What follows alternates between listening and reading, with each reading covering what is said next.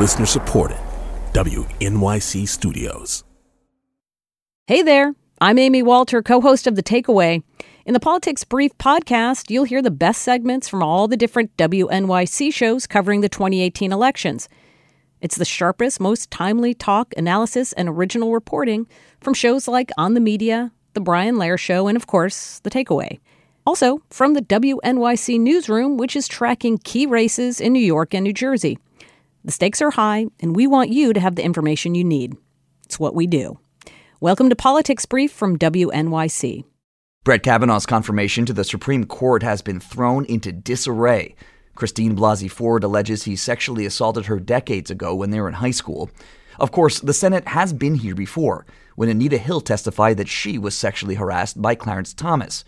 A lot has changed since then, including the number of women in the Senate who will decide whether Kavanaugh is confirmed. This fall, WNYC's podcast, The United States of Anxiety, is looking at how gender is influencing the midterm elections. The show's host, Kai Wright, takes us back to 1991. 26 years ago, when Anita Hill's story erupted, there were two women in the Senate. Barbara Mikulski was one of them. The first thing was, after we learned of Professor Hill, was should she be allowed to testify? I spoke to her about Anita Hill this summer, before Ford's allegations became public. And I said, absolutely. We already had doubts of uh, Clarence Thomas because of previous rulings. So in our own Democratic caucus, I stood up and said, we must listen to her. We must give her a voice. The public outcry ultimately forced the Senate, then under Democratic control, to delay its vote and reopen Thomas's hearings. Can you tell the committee what was the most embarrassing of all the incidences that you have alleged? I think the one that was the most embarrassing was his discussion of of pornography involving these women with large breasts and and engaged in variety of sex with different people or, or animals. That was the thing that embarrassed me the most and made me feel the most humiliated.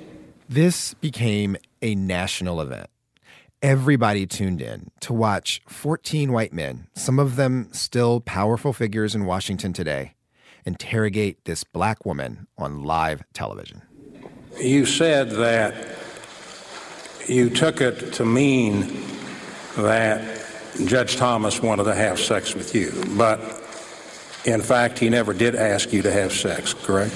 No, he did not ask me to have sex. He did continually pressure me to go out with him continually, and he would not accept my explanation as one as being, uh, being valid.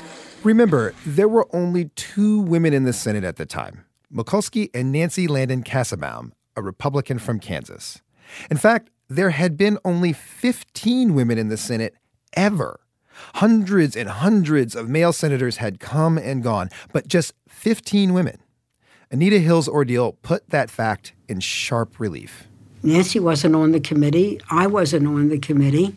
And it was very clear that there had to be more women and that we needed to be on not only judiciary, we needed to be on every committee. It triggered something for women all over the country. An election was just a year away, and a record number of women ran for federal office. A record number one, also.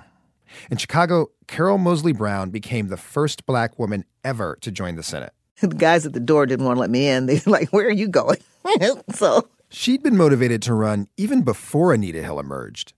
Just the fact that her own Democratic Senator, Alan Dixon, planned to support Thomas's nomination, that was enough for her. I was horrified. And so my first move was to talk to our senator and to ask him if he understood the gravity of what it was that he was proposing to do. He did not, as it turned out. So she ran against him and won.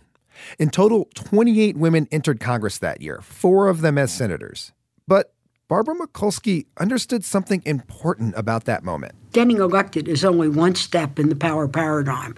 It's being effective and then knowing how to use the tools of power to make a change and to make a difference. Mikulski had already served a full term, and she'd been studying her male colleagues. So she gathered the notes she'd been taking on the Senate's formal and informal channels of power and she turned them into a memo for the incoming women. I organized a power workshop.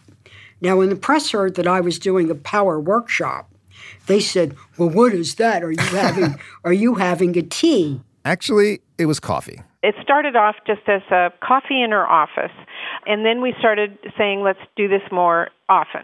Patty Murray was one of four women who won Senate seats that year. She had been in the Washington state legislature, but she says she rarely even thought about the U.S. Senate before Anita Hill. And of course, the day after I won the election, it was like, oh my gosh, now what do I do? I have to pack my clothes and move to D.C. I've got to find a place to live. I need to, you know, dive into this. And there was Barbara Mikulski, and uh, she was amazing. Murray may have been overwhelmed initially, but she says she and her fellow newcomers walked out of that first coffee meeting with a clarity of purpose. We wanted to achieve things, we wanted to be respected so that other women could do this. In that, they succeeded. In 1991, before Anita Hill, women made up just 2% of the Senate. Today, they account for nearly a quarter of what is arguably the most powerful legislative body in the world. That's still not half, but it's a huge shift. And it's increasingly conventional wisdom that this year's election will mark another huge shift, with more than 250 women already having won congressional primaries, a record number. But, you know, the fact is that it's 26 years later, and we're still talking about the fact that having a whole bunch of women run for Congress is worthy of a news story. Tells you that women are still seen as an anomaly and not as some normal part of the political scene. That's Amy Walter. She's the national editor of the Cook Political Report and a host of The Takeaway here at WNYC. She says, sure, 1992 was exciting and progress, and 2018 may be as well. But a personnel change, having more women in office, is not the same as a structural change. But you know what? There are structural challenges for women that go much deeper to the origins of power, to who wrote the rules and who still benefits from the rules, right? And the fact is, the structures were built by and for certain people, and women weren't around the table when those structures were being built. Regardless of whether Kavanaugh is eventually confirmed, Donald Trump's presidency has prompted a lot of people, but particularly women, to reconsider those structures, to ask who built them and who do they serve. And for many, 2018 has become a bellwether for whether a majority of Americans are ready to build something new. Kai Wright, WNYC News. The United States of Anxiety's new season launches today. You can subscribe at wnyc.org/slash-anxiety or wherever you get your podcasts. Thanks for listening to Politics Brief. If you want more, go to wnyc.org/election.